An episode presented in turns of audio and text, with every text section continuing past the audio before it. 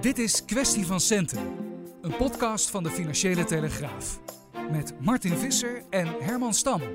Welkom Martin. Uh, we zijn allebei met de auto gekomen naar de redactie. Dat doen we op vrijdag uh, altijd. We hadden het er al eerder over. Uh, jou valt het ook op, mij valt het ook op. Het begint wat drukker te worden op de Nederlandse Ja, straks staan we nog weer in de file. Ja, dat, dat vond zal ik juist wel lekker niet. Nee. Ik vond het juist heerlijk. Ik eh, ben van de week nog een keer op interview geweest in Zwolle. Mhm, Ik was heerlijk, gewoon lekker een uur in de auto. Echt Ja. zonde van je tijd eigenlijk ook. Maar goed, mhm. Zonder file. Maar ik viel me inderdaad ook wel op eh, dat het begint wat drukker te worden. Ja. En eh, ja, we moeten ook wel zorgen dat de collega's met je thuis blijven. Dus ehm, Ik merk Dus- het zelf, want we hebben hier altijd zo'n moment. We zitten op Sloterdijk. En dat je om zes uur denkt van nou, soms ben je dan wel eens klaar. En dan denk je nou, nu zou ik wel weg willen. Dat is kansloos. Kan je beter nog een uur blijven zitten. Want eh, je kan niet wegrijden. En nu ben je zo thuis eigenlijk. Ja, dus nee, dat is wel lekker. Maar je merkt inderdaad gaandeweg. ehm ja, ik ben heel benieuwd hoe het gaat. Ondanks alle strenge woorden van premier Rutte. Denk ik dat gewoon mensen al heel voorzichtig aan bezig zijn. om weer terug te keren naar hun werk zo langzamerhand. Ja. Dus eh, dat, ga je, dat ga je denk ik gewoon krijgen de komende week. Gaan we het zo uitgebreid over hebben. Over die protocollen. Hoe je dat allemaal moet doen. Hoe je dat moet regelen op je kantoor eh, en op andere plekken. Ehm, maar ook vooral ja, het verhaal eh, wat mij betreft is toch deze week dat je steeds meer die onvrede ziet. Je hebt een persconferentie gehad van premier Rutte aan het begin van de week. Daar zou dan die boodschap komen. Tenminste, de, de verwachting werd een beetje opgebouwd van nou, we krijgen misschien iets meer verlichting. Ja. En voor die ondernemers voelde het helemaal eigenlijk niet zo. Hè? Die, eh, die waren Helemaal eigenlijk eh, laaiend. Eh, je had ze meteen eigenlijk al te pakken. Sommigen al voordat Rutte ging spreken. Er waren al wat dingen uitgelekt. Hans de Boer onder andere van Ja. VNO-NCW. Nou, vertel het zelf eens eventjes. Wat, wat, hoor jij van die ondernemers? Waar zijn Ja. ze dan zo ontevreden? Nou, ze waren laaiend, maar niet laaiend enthousiast. Mhm. Eh, nee, wat, de- dat heeft ook met verwachtingenmanagement denk ik te maken. Ik, ik neem aan dat er geen ondernemer was die dacht dat alles na 28 april weer normaal zou worden. Eh, nou, hier en daar hoor je die geluiden een beetje van, eh, van mensen die alle huidige maatregelen belachelijk vinden. Nou, dat is denk ik niet, niet de doorsnee mening in ondernemend Nederland. Maar wat men wel had verwacht, is dat er een soort eerste opening werd geboden. Samen met eh, minister Erik Wiebes is er hard gewerkt aan allerlei protocollen in heel uiteenlopende sectoren. En dat zijn de branches van groot tot klein. Eh, dat, dat, dat, eh, in de horeca, daar ligt het overigens erg moeilijk. Eh, maar ook bij de dierentuin, de pretparken, jachthavens, sportscholen, musea, bioscopen. eh nou, de winkels kennen die, kennen die protocollen al. Nou, heel uiteenlopende sectoren, kappers, eh, Mhm. die bezig zijn te bedenken van hoe kunnen we straks weer voorzichtig gaan opstarten binnen de normen van de RIVM, de beroemde anderhalve meter economie. Ja. Alleen er kwam niks. Ja. En Rutte refereerde er zelfs niet eens naar. En, het eh, woord economie is heel weinig genoemd volgens mij. Ja, dus, dus dat was een enorme tegenvaller. Ehm, en dat, dat er misschien medische redenen zijn om het nu nog niet te doen, dat kan allemaal wel. Eh, dat, bedoel, dat kan ik ook niet beoordelen. Ik, ik vind ook niet dat we dan ineens met z'n allen hobby-viroloog moeten gaan Mhm. spelen. Dus dat respecteer ik ook. En ik denk ook dat, dat VNO en MKB en, en ondernemers dat ook, eh, ook respecteren. Ehm, maar je had toch wel verwacht dat er een, een wat duidelijkheid zou komen van eh, eh, gaan we het testen in een branche? Gaan we het toch ergens een keer proberen? Waar was dat nieuwe normaal gebleven van Mark Rutte? Ja. Daar waren we toch naar onderweg. Ehm, ja, en mijn insteek is, is toch wel heel erg van ja, eh, dat ondernemers weer open willen, betekent niet automatisch dat ze de gezondheidsproblemen onderschatten. Ik denk juist dat het een bevestiging is van de problemen, namelijk dat we weten dat dat nieuwe normaal van die anderhalve meter nog heel lang onder ons zal blijven. Mhm. En dat we ons maar moeten prepareren om, om ja, als samenleving, als economie weer te draaien binnen die normen. Ja. Ehm, dus dat je graag weer open wil, betekent niet dat je het allemaal flauwekul vindt. Maar dat betekent dat je je, dat je, je te degen realiseert. We moeten ons voorbereiden op een andere manier van werken. Waarbij de werknemer veilig kan werken, waarbij de klant veilig is. Dus, dus dat kan zijn met, met plexiglas, dat kan zijn met afstand, allerlei vormen van hygiëne. eh, allerlei, Mhm. nou, en goed, er waren dus heel veel sectoren al heel hard mee bezig onder leiding van, eh, van Erik Wiebes. En eh ja, er kwam gewoon niks. De minister van Economische Zaken. Ja. Ja. Eh, je schreef een column over deze week. Kreeg je heel veel steunbetuigingen Ja. ook op Twitter, maar ook Ja. commentaar. Dat ging er eigenlijk vooral over. Het, woordje perspectief hoor je veel terug. Ja. Hè? Van de, er werd zo weinig geboden. En ook eh, heb je het idee dat ondernemers zich eigenlijk niet zo serieus genomen hebben gevoeld. Hoewel ze die protocollen dus eh, Ja. aan mee aan het werken waren eraan. Nou ja, dat is een beetje het gevoel wat je terugkrijgt. Dus natuurlijk ook een deel van de lobby. Eh, want er ligt een gigantisch steunpakket van, eh, van, van het kabinet. En er worden tientallen miljarden uitgetrokken. Maar ja, als je natuurlijk twee weken lang keihard bezig bent. zelfs tijdens de paasdagen was er nog een topoverleg over die protocollen. En vervolgens komt er helemaal niks. En ook niet een uitleg van... Dat had ook nog gekund, hè? Dat, dat de premier had gezegd van... ja, we hadden eigenlijk gehoopt in deze fase misschien alvast een sector weer te kunnen openen, maar om die en die reden kan dat niet. Dat werd niet eens onderbouwd. Mhm. Dus eh, ja, ineens was de, de, de, de, economie ja, non-existent. En Ja. waar, de- waar de grote angst zit bij, bij, eh, bij, bij werkgevers, bij ondernemers, is hoe nou die krachtsverhouding binnen het kabinet zit. Wie weegt nou de economische belangen mee? Ja. En wat je de afgelopen tijd ziet, is dat het kabinet probeert om eh, de, de, de, de, de weging van de maatschappelijke, sociale, financiële en economische gevolgen ook een beetje in de schoenen te schuiven van het OMT, van het, eh, eh, van het Outbreak Management Team. Maar dat zijn medici. En die zeggen ook van dat willen wij niet. Mhm. Dus in het, in het uitgelekte advies stond ook heel duidelijk van het wordt langzaam tijd dat er ook andere deskundigheid wordt, wordt aangesproken. Kort gezegd, wij gaan niet over de economie. Ja. Eh, en dan is het niet zo dat het eh, of economie of gezondheid is. Bedoel, dat, is. dat is ook niet een terechte tegenstelling. Dat gaat als het goed is, eh, als het goed is gaat het hand in hand. Maar het kabinet worstelt er heel erg mee. En nou, we maakten daar van de week een verhaal over samen met Alexander Bakker van de parlementaire redactie. En we horen ook wel gewoon in, in, in kringen van de politiek en van, van, van werkgevers dat het echt een black box is hoe die economie nu precies meeweegt. Mhm. En worden er wel sommen gemaakt over wat kost het ons eigenlijk als maatschappij als we de, de lockdown drie weken verlengen. Gewoon heel praktisch. En ik, ik snap alle mitsen en maren en dat het heel moeilijk en ingewikkeld is, maar je zal het toch moeten doen.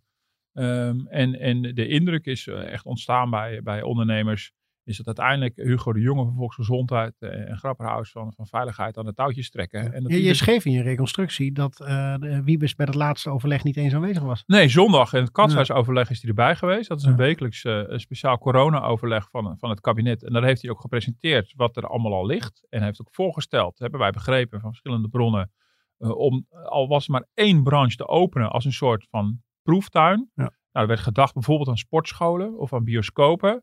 Of een optie geweest, begrijp ik, eh vakantiepark in het noorden van het land. Het Mhm. noorden van het land is wat minder getroffen eh, door, door corona. Eh, dat je ergens iets opent, eh, of in ieder geval met die protocollen gaat werken, maar dat heeft het niet gehaald. En prompt, ja, dan eh, komt op maandag dan het advies van het OMT en vervolgens dat speciale crisisberaad van het kabinet. Ja, en daar haken alleen die ministers aan die, die op dat moment betrokken zijn met de onderwerpen die dan spelen. Daar zat dus Arie Slob van Onderwijs wel, maar Erik Wiebes en Hoekstra zaten er al niet eens meer. Want het ging niet over de economie. Ik vind het onbestaanbaar. Dat is ongelooflijk. Hè? Dus Ja. het is zondag in, in het katshuis al afgekaart. Mhm. En, eh, ja, en ik kan me heel goed voorstellen dat ondernemers dat heel erg zorgen baart. Zeg, Eh, verwijten ze nou Wiebes vooral van, nou, je, kijk, Wiebes ligt al, als ik het dan een beetje zo samenvat, in ondernemersland niet even lekker altijd. Hè? Een beetje door zijn houden. Er is vaak commentaar op hem als Het is, minister. een, het is een gekke combinatie, deze, deze, deze, deze man met zijn, met zijn achtergrond en de ondernemers. Dus dat, dat loopt niet altijd lekker. Eh, ik begreep dat de afgelopen week was de samenwerking wel goed. Ja. Ja, precies. Want dan denken ze van, nou, hij doet zijn werk maar goed. Maar blijkbaar legt hij dus te weinig gewicht in de schaal om te zeggen, ja, maar ho eens Ja. even. Ik ben hier ook een hele belangrijke minister in. Ik ga hier meer met Ja. mijn vuist op tafel staan Ja. van, hebben we dit overwogen? Nou, dat gevoel best- heb je niet als je jullie Nee, dat was best wel lastig om daarachter te komen. Hoe dat nou precies gegaan is. Mhm. En eh, mij valt op dat ze aan de werkgeverslobby ook eh, niet wiebes afvallen. Hebben ze ook niet zoveel belang bij natuurlijk. Want daar moeten ze toch aan vastklampen. Eh, maar ik kreeg ook wel weer, wel weer terug. van, Ja, hij, legt gewoon blijkbaar te weinig gewicht in de schaal. Hm. En ehm, dat je op zijn minst ook gewoon duidelijk maakt. Van, ja, eh, weet je, de- het kan nog steeds legitiem zijn. En misschien eh, is het gewoon nu nog te vroeg om één zo'n branche te openen. Dat vind ik ook, dat, dat, dat, daar wil ik ook, ook van wegblijven. Om te zeggen van nou, eh, ik maak uit de statistieken op dat. Mhm. Dat is mijn, mijn expertise ook niet. En ik, dat, ik, ik mag hopen dat ondernemers dat ook niet willen. Dat je ook respecteert dat er eerst een gezondheidsrisico te wegen is. Maar dat je wel duidelijk maakt van, van wat is precies die afweging geweest. En eh, ja, er ligt toch een soort plan, een exit-strategie. Eh, en eh, niet met een exacte planning van dan gaat dit open en dat gaat dat open. Dat is gewoon te veel gevraagd. Dat gaat Ja. gewoon niet. Maar dat je wel duidelijk maakt van we stellen op prijs dat, de, die- dat de, de branches dit allemaal hebben gemaakt. Opvallend bijvoorbeeld, in het advies van het OMT werd er gerefereerd aan het feit dat aan dat OMT, dus die medici, al die protocollen waren voorgelegd. En ze zeggen van ja, we zijn, we zijn vooralsnog alleen op de meest urgente vragen ingegaan. Ja, wie bepaalt dat? Wie bepaalt nou wat het meest urgent is? Dat is toch ook raar? Mhm. Dat, eh, en er werden dus op heel veel dingen werden dus niet eens ingegaan. Bedoel, natuurlijk over de scholen, nou dat begrijp ik. Daar heb ik persoonlijk ook enorm belang bij. Mhm. Eh, en mijn kinderen. Maar ehm, ja, wie, wie, wie, wie bepaalt wat het meest urgent is? Ja, weet je, als je een horecabaas bent, dan vind je natuurlijk jouw bijna failliete onderneming natuurlijk het meest urgent. Ja. Eh, Dat. Je, die scholen bleef trouwens ook nog een hoop ruis op de lijn. Ja, of dat nou om de dag moet zijn, Ja. of hoe dat precies ingedeeld moet worden. Heel, heel onduidelijk ook. En ook wat heel raar is, dat, dat, dat natuurlijk het kabinet blijft volhouden, Rutte blijft volhouden. Van ons had die scholen niet dicht gehoeven, want er eigenlijk geen enkel aanwijzing dat dat, dat, dat echt nodig was uh, vanwege het, het, besmettingsgevaar vanuit de scholen. Mhm. En uh, het OMT heeft dat ook niet destijds gezegd dat dat moest. Dat kwam echt specifiek van de, van de medisch specialisten. Maar nu ze voor de vraag stonden, mag het weer open, bleek het OMT verdeeld te zijn daarover. En moeten ze zich baseren op, op, op buitenlandse studies die niet op basis zijn van echte experimenten, maar op basis van modellen. Maar goed, dat Mhm. wordt misschien allemaal een beetje te ver. Uh, maar ook daar is dan heel veel onduidelijkheid. En dan vervolgens komt er een uitspraak van het kan op halve kracht, kan het open. En dan krijg je een beetje gehakketak van ja, maar gaan de kinderen een halve dagen naar school? De, ene, de ochtend, de ene helft, uh, of, of gaan ze om en om? Nou goed, nou, Ja. dat is verder uitvoering. Maar in de communicatie gaat er nog wel eens wat, uh, wat mis. En ik Ja. begrijp... Het En een- belangrijke uitvoering, want je kan als ouder niet hebben dat je ene kind in groep 8 die dag gaat en de ander in eh, groep 6 en die dag. Want dan Ja. kan je alsnog niet werken, toch? Nee, nou ja, eh, ik hou er wel persoonlijk wel rekening mee dat, eh, dat, dat mijn dochter de ene dag gaat en mijn zoontje de andere dag. Hmm. En eh, ik ben al voor hun al heel blij dat het weer kan overigens. hoor. Is echt, het is nu bijna mijn vakantie, en, eh, maar dat ze toch iets van ritme terugvinden. Dat ze de juffie kunnen zien en eh, hun vriendjes. Eh, en ik denk dat het thuiswerken ook net iets makkelijker wordt. En, en ik heb er overigens ook alle begrip voor dat, dat, dat de productiviteit van jou en mij niet bij Mark Rutte op nummer 1 staat. Ik bedoel, dat is natuurlijk niet. maar allicht dat, dat ook gewoon de samenleving op een gegeven moment ook wel denkt: van, ja, weet je, het, het moet wel in proportie blijven. En die vraag wordt nu heel erg opgeroepen. Ik ben, ben bang dat het kabinet zich een beetje, die discussie een beetje over zich afroept. Door daar net te weinig aandacht aan te besteden. En Ja. dat je dan dus een soort tegenreactie krijgt van ondernemers van hallo, bedoel, eh, doe mij daar niet meer toe dan. Ja. Eh, ik denk dat het voor de steun van de maatregelen niet, niet goed is. En nou, we begonnen al over het verkeer op de weg.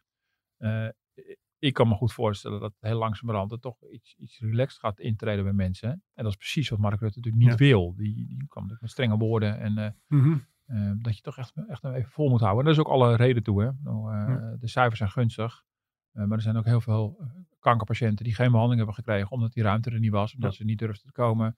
Dus er moet weer ook ruimte komen voor reguliere zorg. En als dat weer op orde is, dan kan je weer stappen gaan zetten. Maar de sleutel, of de, zit, het is vooral van groot belang hoe je dat openbaar vervoer ook onder controle houdt. Hè? Want weet je, je kan bedrijven wel openzetten. Ja. Dat hoor je elke keer wel vanuit het kabinet. Ja, maar dan gaan er ook stromen mensen weer die treinen Ja. in. En daar, ja, we hebben het vorige week al over gehad. Ja. Daar zijn ze eigenlijk nog niet uit. Hoe ze Nee, precies. doen. En, en, en dat opzicht begrijp ik ook wel dat je nog niet heel veel kan doen. Maar dan, dan zou ik daar ook gewoon een goede analyse van willen hebben. Ik bedoel, Mhm. Hoe staat het nou met die anderhalve meter economie? Ik bedoel, wat is daar dan een analyse? Wat is precies de strategie? Wat is daar het plan?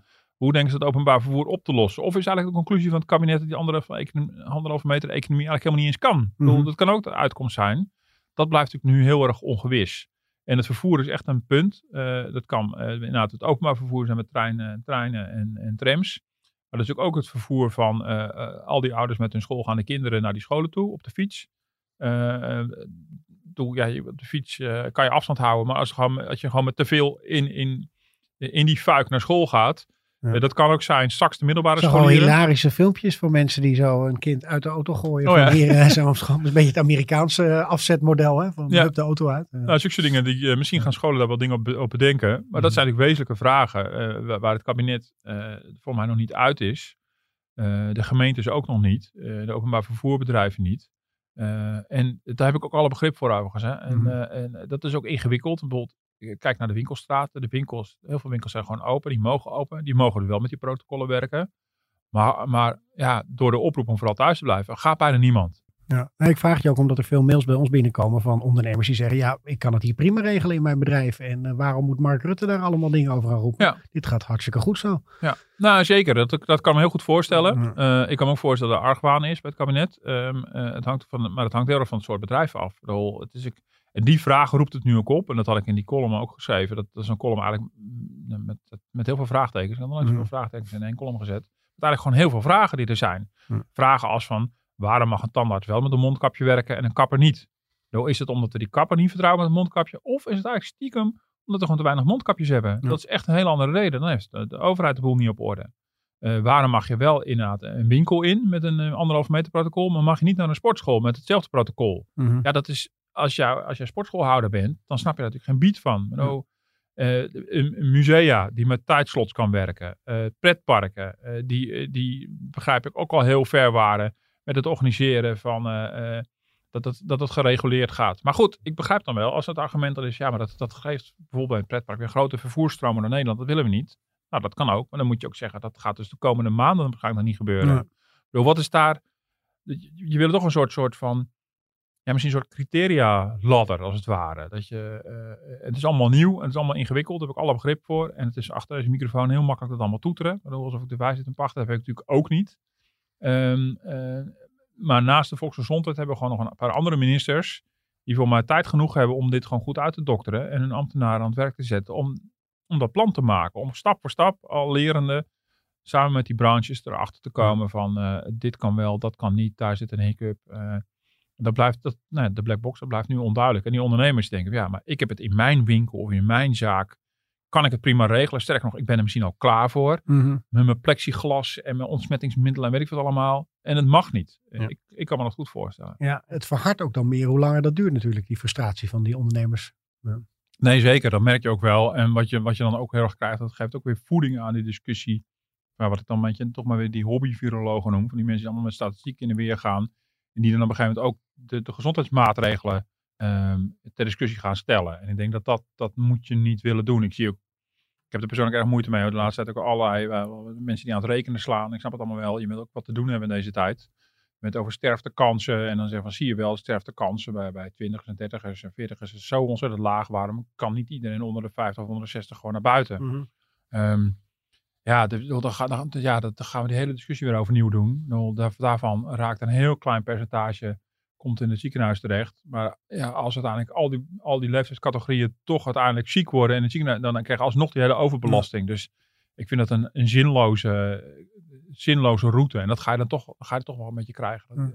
En dat moet je voor mij niet doen. Dus je moet de gezondheid moet je bij die, bij die medische experts laten. Maar dan moet het kabinet natuurlijk duidelijk maken hoe gaan we, hoe gaan we dit wegen. Ja. wat kan wel, wanneer, wat kan wanneer wel en wanneer niet. En Rutte miste eigenlijk gewoon een stukje in zijn persconferentie. Want volgens mij gaf hij heel erg aan de twijfel. En je zag heel erg waar hij mee zat. Ja. Alleen vergat hij volgens mij dat gedeelte te benoemen. En het rare was in het Kamerdebat, zei hij dan de dag erop ook, um, dat, dat hij vooral slapeloze nacht uh, had gehad over wat hij nu wel heeft gedaan. Dus ik, hmm. ik dacht dat hij bedoelde van dat hij, dat hij er moeite mee had dat hij heel veel niet heeft kunnen openzetten. Hmm. Maar dat bleek helemaal niet zozeer het punt uh, te zijn. Dus uh, nee, het was echt opmerkelijk. En overigens ook opmerkelijk in het Kamerdebat, was een dag later, toen kwam er ineens wel ruimte. Een, gro een groot deel van het debat ging over de economie.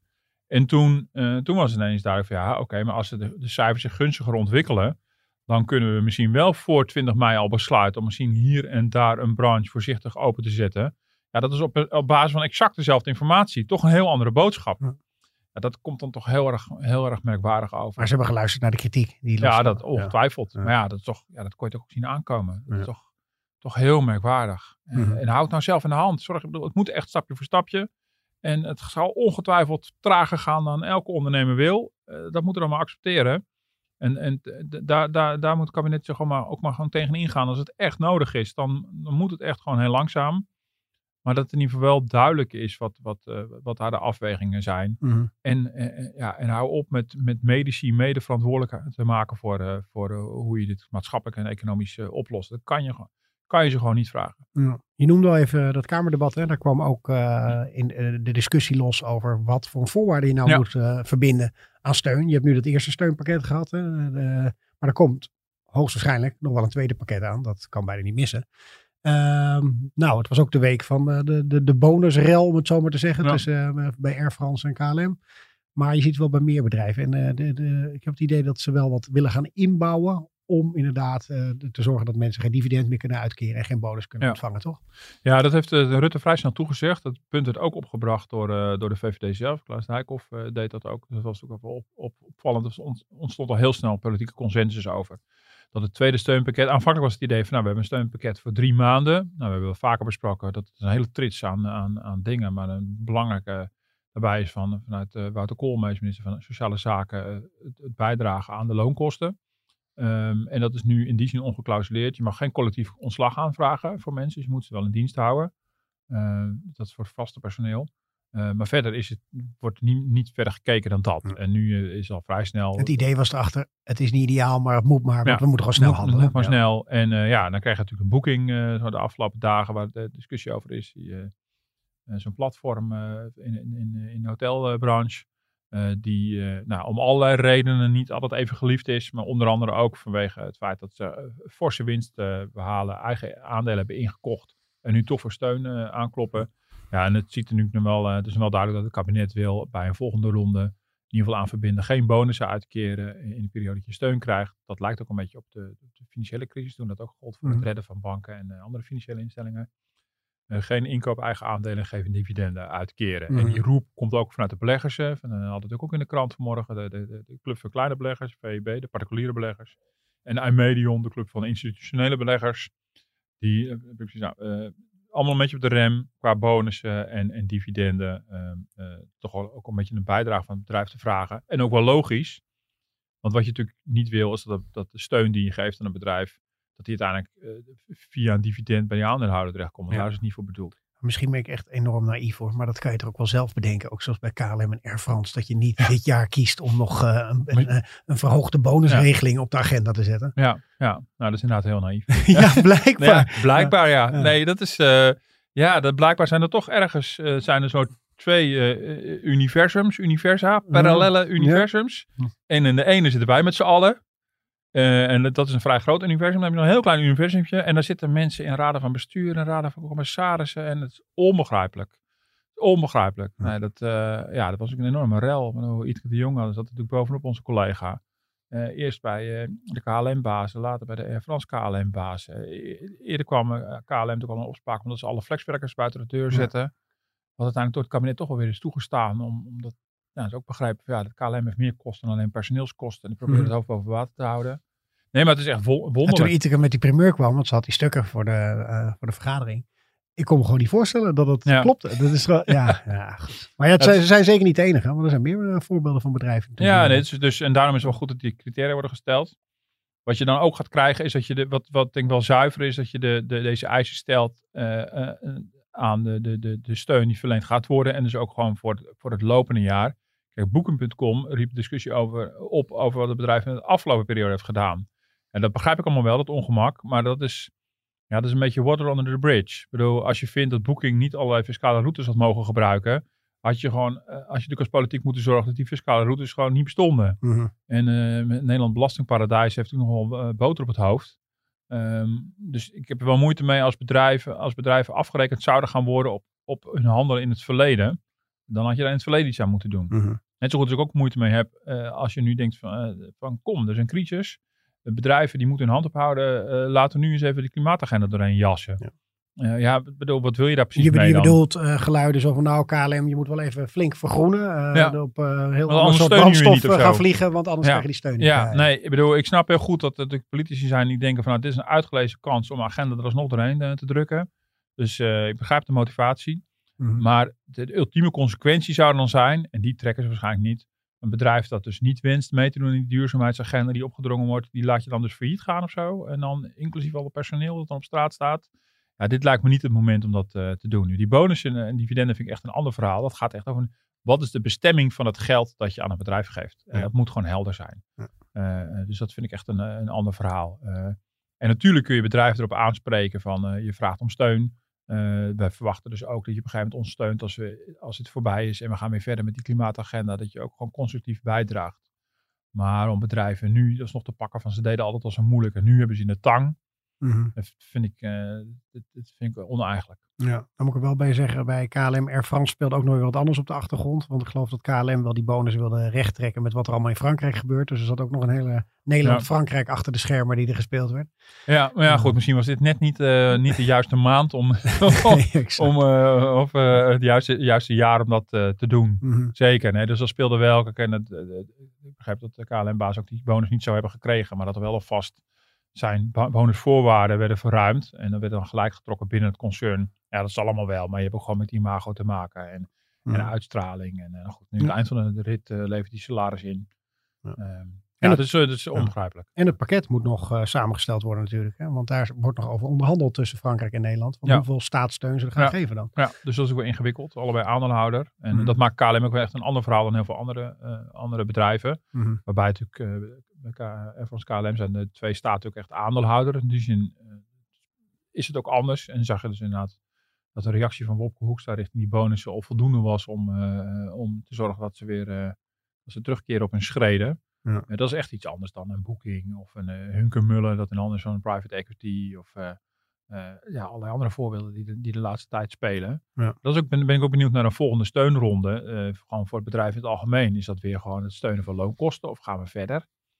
Wordt het kapitaalsteun? Gaat de, gaat de staat eh, mede-eigenaar worden van bepaalde bedrijven? Ik, dat ligt allemaal nog niet concreet op Ja. tafel. Maar op een gegeven moment ga je wel afvragen hoe gaat dan ja, een steun in de volgende fase er precies uitzien? Want dat is nu wel echt eh, de, de roep van heel veel ondernemers. Ja, het is prachtig dat we de loonkosten gestut zijn. Mhm. Maar eh, ja, we maken meer kosten dan alleen maar lonen. En hoe gaan we dat oplossen? Ja. En aan de andere kant, een overheid die ongetwijfeld zegt, ja, maar we kunnen niet de omzetten van heel Nederland gaan garanderen. Ik bedoel, en ergens moet je er middenuit komen, denk ik.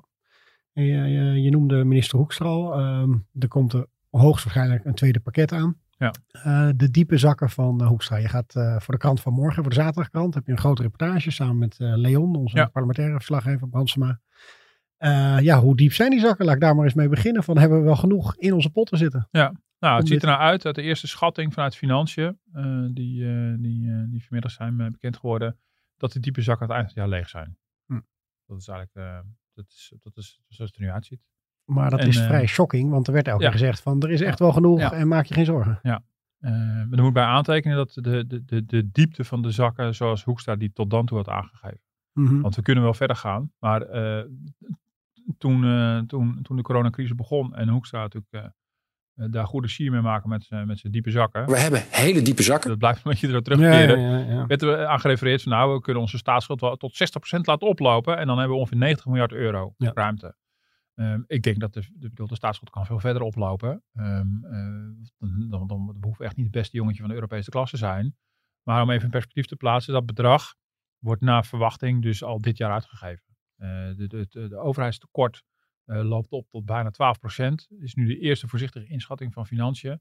Daarmee gaat financiën dus al ruim voorbij aan het zwartste scenario van het Centraal Planbureau. Ja. Die scenario's we toen kunnen- allemaal van in shock waren, van dat zal het wel Ja. niet worden, toch? ja, Maar die, die scenario's is kunnen ook de prullenbak voorbij. erin. En eh, dan is het tekort opgelopen tot 92 miljard euro. En we kwamen van een schatting dat we dit jaar nog een klein overschot zouden hebben. Hm. Ehm, en dat betekent dus dat die 90 miljard die, die, die, die we zo gezegd hadden, die, die, die gaat er al uit waarschijnlijk eh, dit jaar. Eh, de, de staatsschuld loopt dus al op tot boven de 60% In dat opzicht geen alarm. Eh, ik denk dat dat we, kunnen, we, kunnen we allemaal prima hebben. Mhm. Maar het tekent wel hoe heftig het is. Hoe hard het gaat. En hier is natuurlijk een voorzichtige Zo, zo schatting. snel vooral. Dat is, Ja, en hier is ook, want ik, ik zat ook eerst denken van, nou gebeurt het nou echt dit jaar meteen al? Maar ja, je Mhm. moet even doorrekenen. Ehm, die, die steunmaatregelen van het kabinet, eh, die, die kosten ongeveer 10 tot 20 miljard. Dat is al natuurlijk al een enorme marge. Mhm. Uiteindelijk opgeteld kom je richting de 20 miljard waarschijnlijk. Dat is voor drie maanden, dus dat loopt tot 1 juni. Mhm. Als je dat gaat zitten eh, verlengen met nog eens drie maanden en, en, en nog eens drie maanden, en dan hopen ze natuurlijk. Ik ben benieuwd wat de scenario's zijn die eronder onder liggen. Dat zal ook eh, op- op- hopelijk openbaar worden. Ehm, als je dat allemaal moet gaan zitten verlengen en als de economie weer een beetje open gaat, wordt de hoeveelheid steun gaandeweg misschien wel minder, maar het houdt niet ineens op. Ja, dan heb je het over elke drie maanden tientallen miljarden. En dan Hm. heb je nog de uitstel van belasting. Dat is iets van 35 tot 45 miljard eh, ingerekend. Bedrijven mogen alle vormen van belasting uitstellen. Mhm. Eh, met de gedachte, dat moeten ze later wel weer een keer terugbetalen. Maar ja, de- de- de- uitstel tot wanneer? Tot Sint-Jutemus of, eh, Mhm. of iets eerder. Ehm, ja, zolang als de coronacrisis duurt, zolang als er geen vaccin is, zal er voor, ja, afhankelijk een beetje van de branche, voor heel veel sectoren reden zijn om, om, om, om steun te blijven vragen, in welke vorm dan ook. Ehm, en misschien wel gaandeweg in mindere mate. Maar dat is natuurlijk ook een beetje het probleem van ondernemers. Die anderhalve meter kunnen we wel doen, maar in heel veel gevallen niet rendabel. Ja. Eh, en dat is ook nog de grote vraag.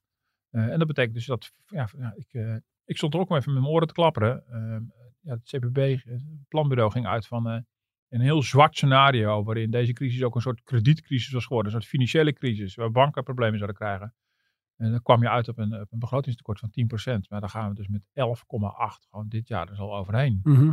Ja. Eh, dus dat, eh, Aan de andere kant lijkt me wel moeilijk rekenen, want je weet Ja. niet dat moment dat misschien weer de economie meer gaat aantrekken. Dat Nee. is natuurlijk heel erg. eh, Nee, dus in die zin is het ook. Maar ik ben wel blij dat het er nu eindelijk is. Want ik verbaas me erover de, de, de afwezigheid van de financiële discussie in deze. Eh, ehm, ik begrijp wel van zodra je die invoert, dan, dan heb je ook weer mensen die misschien op de rem gaan trappen. Dat zou, denk ik, in deze fase van de crisis echt een verkeerde reactie zijn.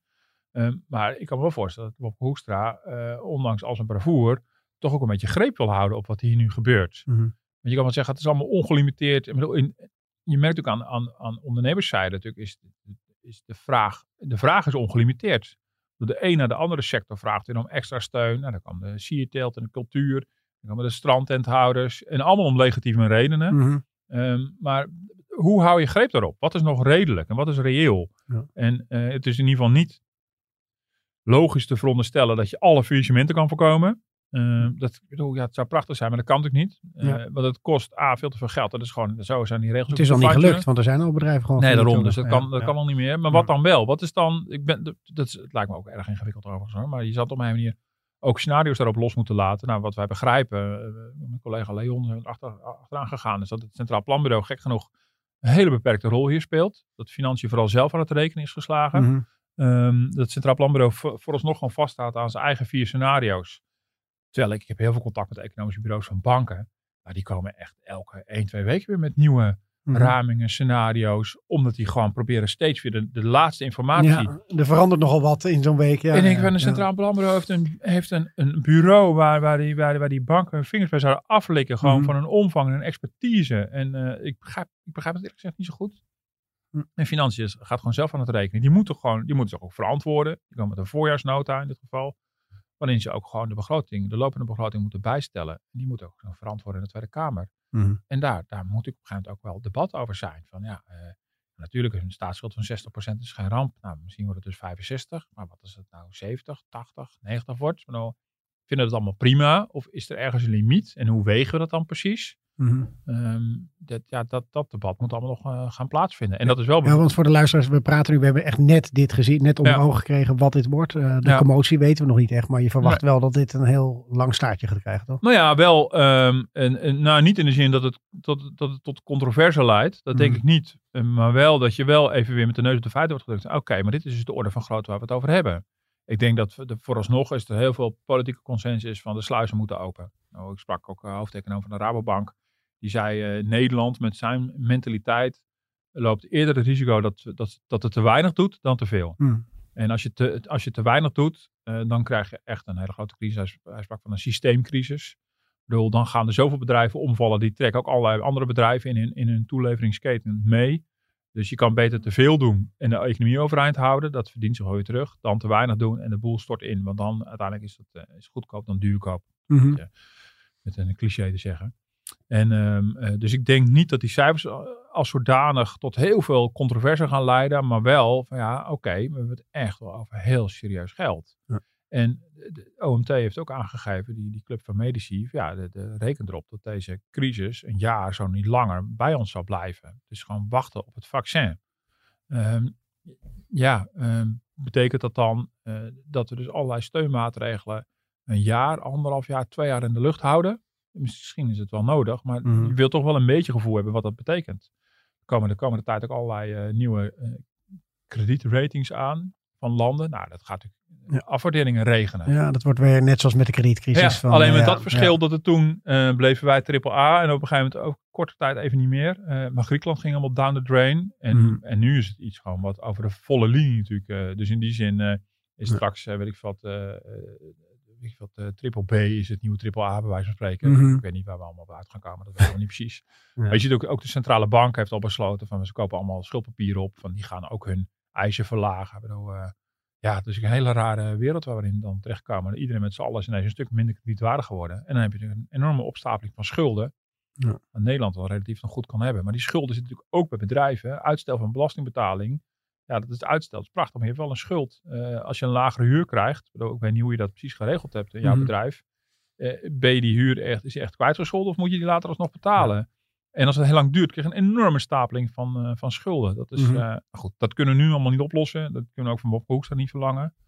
Eh, maar dat je wel eh, echt een doorkijkje krijgt van wat, wat, in wat voor scenario zijn we aan het belanden. Ik ben blij dat dat nu eindelijk komt. Ja. Denk je nog, eh, je hebt nu natuurlijk eh, de meivakantie en niemand gaat op pad, maar misschien met de zomervakantie wel. Maar vooral mensen in eigen land, denk je dat dat Ja. nog invloed gaat hebben? Dat we toch onze eigen economie daar meer mee stimuleren? Nou, dat zou wel kunnen als, er dan al, als, er al, als de recreatiesector alweer een beetje open mag gaan. Dat is overigens wel een gemengde, hangt een beetje van alle voorzieningen af. Ik bedoel, er zijn wel degelijk ook sommige parken zijn open en campings hangt een beetje bijvoorbeeld van, van sanitair af. Of je dat binnen de hygiëneregels allemaal kan doen. En, eh, Mhm. eh, dus in die zin kan er al het een en ander, maar we mogen ons eigenlijk nog niet verplaatsen. Eh, eh, ja, als dan tegen de zomer, als dat weer kan, dan zou ja, eh, ik zou, ik zou dolgelukkig zijn als ik nog een weekje, weet ik veel, eh, de Veluwe, Ja. het strand, eh, Limburg, eh, Friesland. Ik vind het allemaal prima. Eh, als je gewoon even, even weg kan. Ja.